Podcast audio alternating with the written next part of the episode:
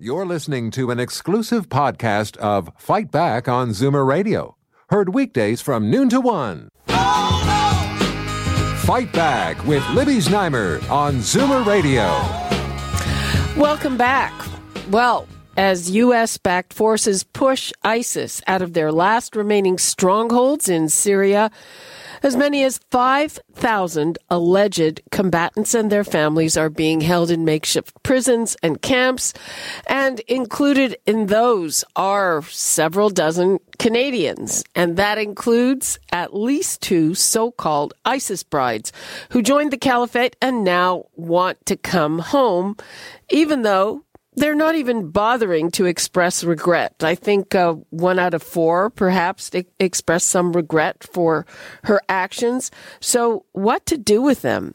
Donald Trump has called on the allies to take these people back even though he has instructed his own people not to allow one of those ISIS brides, a teenager from Alabama, back into the country. Meanwhile, here, Public Safety Minister Ralph Goodale has been saying that uh, bringing those people home uh, is not a priority for the government, and he isn't willing to risk the safety of Canadians, Canadian officials and diplomats to try to help these people out. So, what is going on with all of that? And what do you think? The numbers to call 416 360 0740, toll free 1 866 740 4740. And right now, let's go to security and terrorism expert Ross McLean and also Phil Gurski. Hi there. Hello, Libby. Hi. Hi, uh, Libby. Okay, let's start with Phil. Uh, you know, what do you make of this situation? Should we be taking these women back? No, um, we don't have a legal obligation to do so. My understanding is that under the charter, that Canadians are abroad, uh, they have a, a right to return. These are Canadian citizens, and so if they make their way home, we have no choice but to admit them because they're Canadian. But I agree with the minister, Libby, that I don't think we need to move heaven and earth to do so people have, have said there's been a moral obligation to do so. I'm not so sure on that. And I, I think I feel the way a lot of Canadians feel that these people made their beds and it's time to lie in it. And my bottom line is that the crimes they committed were committed over there. And who are we as Canadians to demand that they be returned and not face justice in the country where their crimes were committed? Uh, okay. Uh, so presumably, if they were capable of making their own way home, we would have to take them back, right? Under the charter, that's correct, yes. Okay, but we're under no obligation to help them. Uh, Ross, where do you stand on this? Well, I mean, Phil is certainly very, very informed on a lot of this. You see, he's covered a lot of bases. Uh, there's, there's obviously the uh, emotional and moral feeling that, as you said, they made their bed, they can lie in it and let them deal with it and do nothing to help them. However, we do have it's not as simple as that, I believe, for dealing with it. I, I, it's clear that our laws are not set up to deal with these sort of situations uh, and our obligations. However, I think what we should be doing is perhaps coming up with some uh, new laws or new acts, not necessarily under the criminal code. I don't think it's the right place for it uh, for dealing with these people because the, the, the frank problem is they're a problem and maybe Canada has to clean them up. Otherwise, they're going to be somewhere else. If it's our mess, then maybe we need to clean it up. But we need to do it in a way that's consistent with how the public wants to have it dealt with. Uh, I'm. I. One of the things is uh, that we've had a number of cases of returning fighters, and we're not that good at prosecuting them. Uh, it seems to be that the focus of the government is to try to turn them around. So why should we bring them back here where they might remain a danger? I mean, the thing that floored me about some of these women is that they won't say that they regret anything that they've done, except for maybe one of them. Well, I think there's a reason why they're not saying they regret it because they they don't really regret it. And you know the the the reasoning that I have heard, I've seen reporting, and maybe Phil can confirm this, that the government has been talking about. Well, look, it's very complex and resource intensive to do these uh, prosecutions to deal with these people. So they're sort of using the it's uh, too complex and it costs too much to deal with it. But look, there's an obligation here, same as the Simon Wiesenthal Center went through hunting down Nazis. These are people who are involved in the most heinous of crimes. And there's just no excuse not to have the resources or the time to deal with this correctly rather than let it sit out there. This is a real, I think, a real eyesore on civilization for the world. Uh, is there a distinction Phil, between the combatants and, and you know, what I saw cleverly uh, described as the ladies' auxiliary? Yeah, you know, Libby, this is, a and uh, Ross raises a really good point. Um, the, the problem is, and, and Ross had referred to this, is can you build a case in Canada under the criminal code? Now, actually, it seems at one level pretty simplistic that and, and fairly obvious that they did leave the country to join a terrorist group. That's an offense under the criminal code to prove anything beyond that, you have to have evidence from the field. So were they just, you know, were they lookers, you know, were they what I call walkers or talkers? Well, they clearly walked, you know, they got their way over there, but did they take part in any kind of heinous crimes? We don't know that, and that's really hard to do. There's material support. That's more of an American term that we use here in Canada.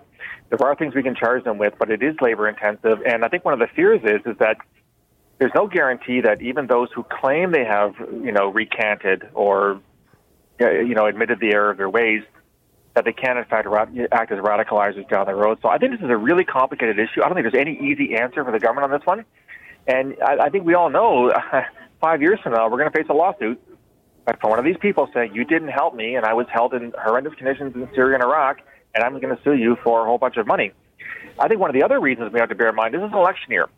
And, uh, you know, Libby and I, you and I have talked about the Omar Khadr case last time I was on the program and the government really took it hard when uh, they paid all the money to Omar Khadr. You think the Trudeau Liberals want to bring back people that are that are terrorists and who have burned their passports and hate our country in an election year? They're they're, they're ragging the puck on this one. They're kicking the can down the road and hoping it goes away. That's a very, very good point. Ross, do you see a distinction between the combatants and the ISIS brides?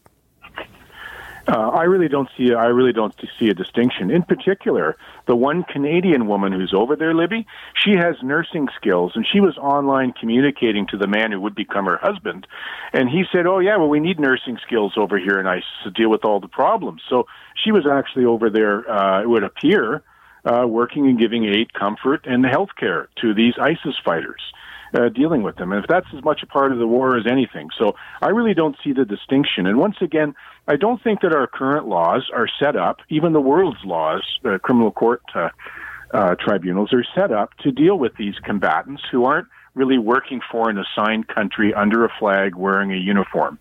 And I think we need something to deal with this rather than just saying, oh, well, they fall between the cracks. So let this open wound fester. You know, I'm wondering if uh, some of these women are going to end up making some kind of case that they were abused. Uh, you know, to me, this whole thing where they would go off, they were locked up in these dormitories, they would be married off to a fighter until the fighter got killed and then to another and another. I mean, to me, I, I don't see a big difference between this and sex trafficking. Phil? Well, the, the big difference, Libby, is that certainly from my experience working at CSIS is that these were these were deliberate decisions on their part. If you chose to, you know, get your passport, go to Turkey or go to Egypt or whatever, get yourself into into Syria or Iraq to join this group, you know what you were getting into, right? The propaganda was quite quite clear from the get go. Did they suffer? Probably. Did they have somehow have a change of mind? Probably. But let's not get into this notion of why I was brainwashed or I was cajoled or I, I didn't know what I was getting into. I, I reject that argument completely, and lots, lots of people that I follow analysts and other, you know, former security people like myself, uh, agree with that. That this is not, this wasn't a, a decision they took lightly. They made it deliberately, and I think there's consequences for that. So, but as I said earlier, this is a really complicated issue, and there's no easy answer to this. Okay, uh, let's take a couple of calls. We've got Carol in Kingston. Hi, Carol. Hi, Libby. Thanks for taking my call. You're very welcome. My my take on this is sad for the children, but to me, this is a a deliberate choice that this woman made, or many of them. And now, because sort of, you know, the sky's fallen out, oh dear, dear, now I'll come to Canada, back to Canada. where things are easy. And who's going to support them when they get here? Well, that's them and their children. You know, that's a very, very interesting issue. I was reading uh, something uh, from one woman, and she said, "Well, I've ruined my life, but you know, don't inflict this on my innocent child." And she has a child from one fighter, and she's pregnant with the child of another. Uh, you know, that might be the American woman. I'm not 100 percent sure, but uh, that's the other thing. So they're teenage uh, and uh, what are they going to do? They they will be on the system well, for you sure. Know what? If if you're old enough to have a child, you're old enough to get on your big girl pants and take your parental responsibility. And that's what those ladies need to do. I don't want to support them. How do I know they don't come back here and under behind they're they're still supporting ISIS? I don't know that. And I think if you don't think Canada's a good enough country for you, you shouldn't leave it and join something like ISIS and think that we'll say, oh, poor dear, and take you back. Okay, Carol, thanks for that. You're Let's- welcome. Let's Bye. go to Mary in Burlington. Hi, Mary. How are you? Fine. How are you? Not too bad, thank you. This ISIS brides thing, whether they were born here or not, as long as they chose or knew and they went to be with ISIS, they are the enemy of all of civilization. They should not be brought back here under any circumstance. And if they are, they should be placed in protective custody, meaning prison. No special treatment or privileges should be accorded them. A traitor is a traitor is a traitor. And I wish and hope Canadians would stand on their two feet and show some backbone. Enough is enough. Okay, Mary. much. Thanks for that. We're going to take a break now, uh, but when we come back, we will have more with Ross McLean and Phil Gurski. The numbers to call before we go to break 416 360 0740, toll free 1 866 740 4740, and we'll be right back. You're listening to an exclusive podcast of Fight Back on Zoomer Radio. Heard weekdays from noon to one. Fight Back with Libby Znaimer on Zoomer Radio. Welcome back. We are talking about returning fighters and their brides. And there are a number of Canadian ISIS brides who, well, hey, now they want to come back. Presumably with their children that they had. And we're talking about whether we should take them back. Should we take them back and uh, send them directly to jail, as some other countries are doing, or is uh, Ralph Goodale on the right track when he says not a priority to bring these ladies back? Can call them that. Uh, then there is the whole question of revoking citizenship. Great Britain has been very aggressive in stripping these ISIS brides of their citizenship. That's also a complicated thing. What do you think? Phil, should we be trying to do that here? I don't like the concept of, of citizenship revocation because my understanding is that you can only revoke citizenship if it, first of all, you have to have another citizenship to, to fall back on. You can't render a person stateless. And the Brits are seeing this right now with the with Shamima Begum. She doesn't have any other citizenship. And the Brits claim, well, she's kind of Bangladeshi. Well, she's not really. The second thing is that my understanding of Canadian law is that you can revoke citizenship only if it was obtained fraudulently. And meaning that anything you do once you're a citizen, any crime you commit, you come in as a Canadian. So I, I, I've, I've, I've been on public record of, of not liking citizenship revocation. I think it's the wrong way to go.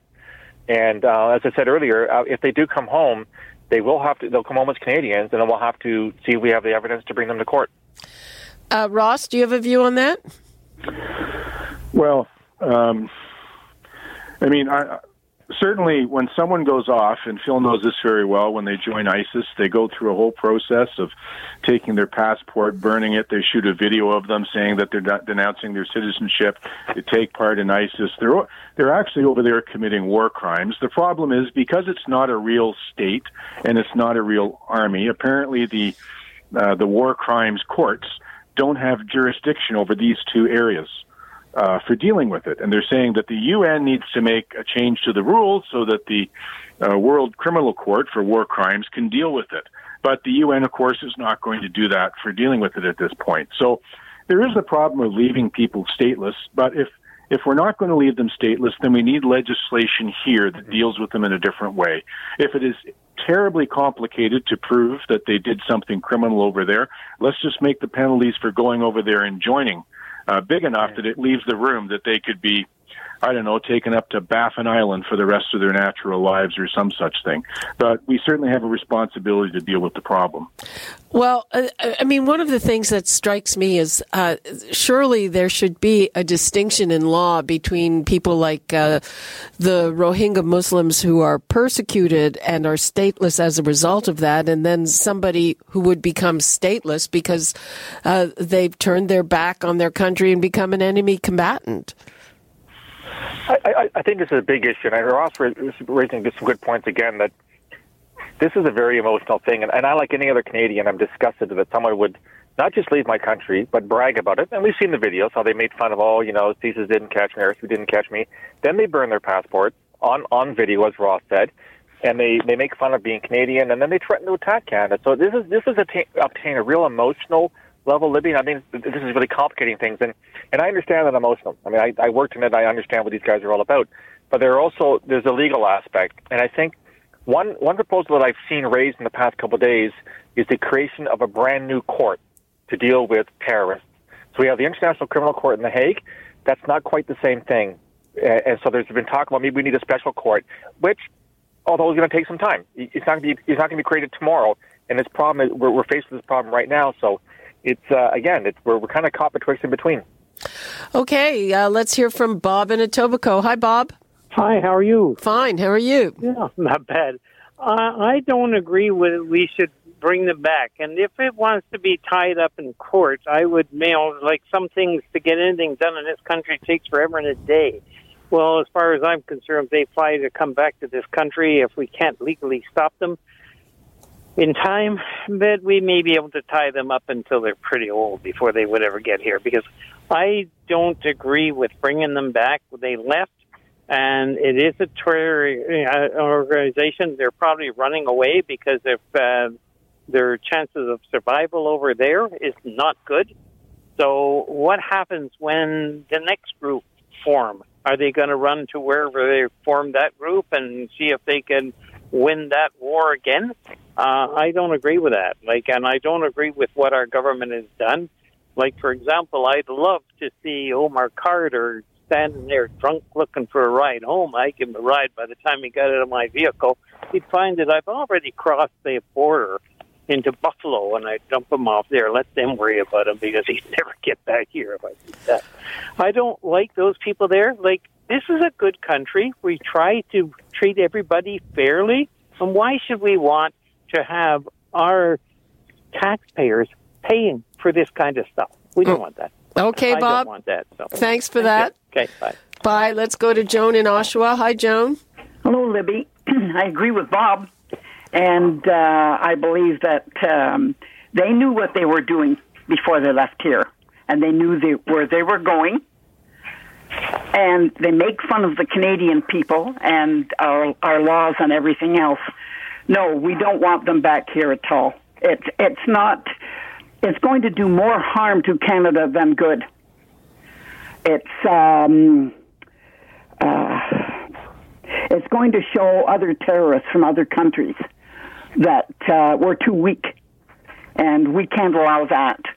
It's and it's not just that. I mean, it's it's the whole idea. I mean, Canada is a is a great country, and we take in people that need to be taken in, especially those who are fleeing for their lives from other countries. But to take in people who deliberately thumb their nose at Canada, no, it, we can't allow that to happen. They need to be shown that Canada is strong and that uh, Canada um, will not uh, put up with those who turn their back on it, even if they were, even though they were born here. uh, it's still that is not a, a good enough reason to take people back to Canada when goodness knows they may start their own ISIS network over here. Okay, Joan, thanks for that. Uh, so, uh, Phil, I think you uh, really uh, hit it on the head when you talk about bringing them back in an election year, because at the end of the day, we're talking about um, if we're talking about the ISIS brides, it's it's a handful of women, but but it would just create a huge amount of anger. Uh, Ross, what do you say about that? Well, I mean, certainly uh, politics are a part of it. But you know, it's it's funny how it goes. I mean, we hear the same thing with the talk about the southern border of the U.S. about how about how horrendous it is from the left to separate children from families and women crossing the desert, and how can you leave them there? But up here, we're okay with leaving these people stranded over uh, in Syria and not doing anything for them. Don't get me wrong, I'm not for doing anything for them, but the hypocrisy is kind of ripe. But I certainly like the idea, which I was sort of touching on and that Phil brought up. I think we need a new court to deal with international crimes. Uh, you know, in this day and age, there's a lot of them going on, from the SNC Lavalin right to these uh, ISIS brides and everybody else. When you commit crimes internationally, overseas, as a Canadian, uh, we need to have the proper laws in the courts to deal with them in in an efficient way. And uh, Phil, so uh, if uh, our consular officials don't get involved in this, then there's basically no way for these women to come back. For the first thing, they don't even have travel documents. Well, yeah, they probably burn them. Uh, if they can make their own way to a Canadian consulate, let's say in Baghdad or in Damascus, whatever, they could probably be given uh, what they call one-way special travel documents to come back. But I want to get back to a point that Ross made. He talks about the children, and, and, and you know the children are a special case, and I, I have advocated that the children uh, should be repatriated. They should also be put in, in, in this care of the state. Because as far as I'm concerned, if you brought your kids to join Islamic State, you're not exactly a fit parent, as, as I see parenting. That may be very controversial, but you know the state takes away kids for all kinds of reasons when when the child's welfare is in danger. And I think these these, these children's welfare is endangered.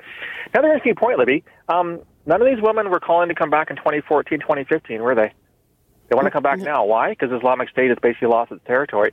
So it's only when you know the chips are down and things are not going well that they want to come home. So I, I just find it rather ironic that, and we've seen some cases of the people that don't have regrets of what they've done, but all of a sudden they want to come home because you know things aren't going so well. So Well, that into consideration obviously. well. Yeah. Okay, so uh, a complicated issue that I'm sure we will be talking about more. Thank you so much, Phil Gurski from Borealis Threat and Risk Consulting and security and terrorism expert Ross McLean. Thanks so much for being with us. Thanks, Thanks, Libby. Libby. You're listening to an exclusive podcast of Fight Back on Zoomer Radio, heard weekdays from noon to one.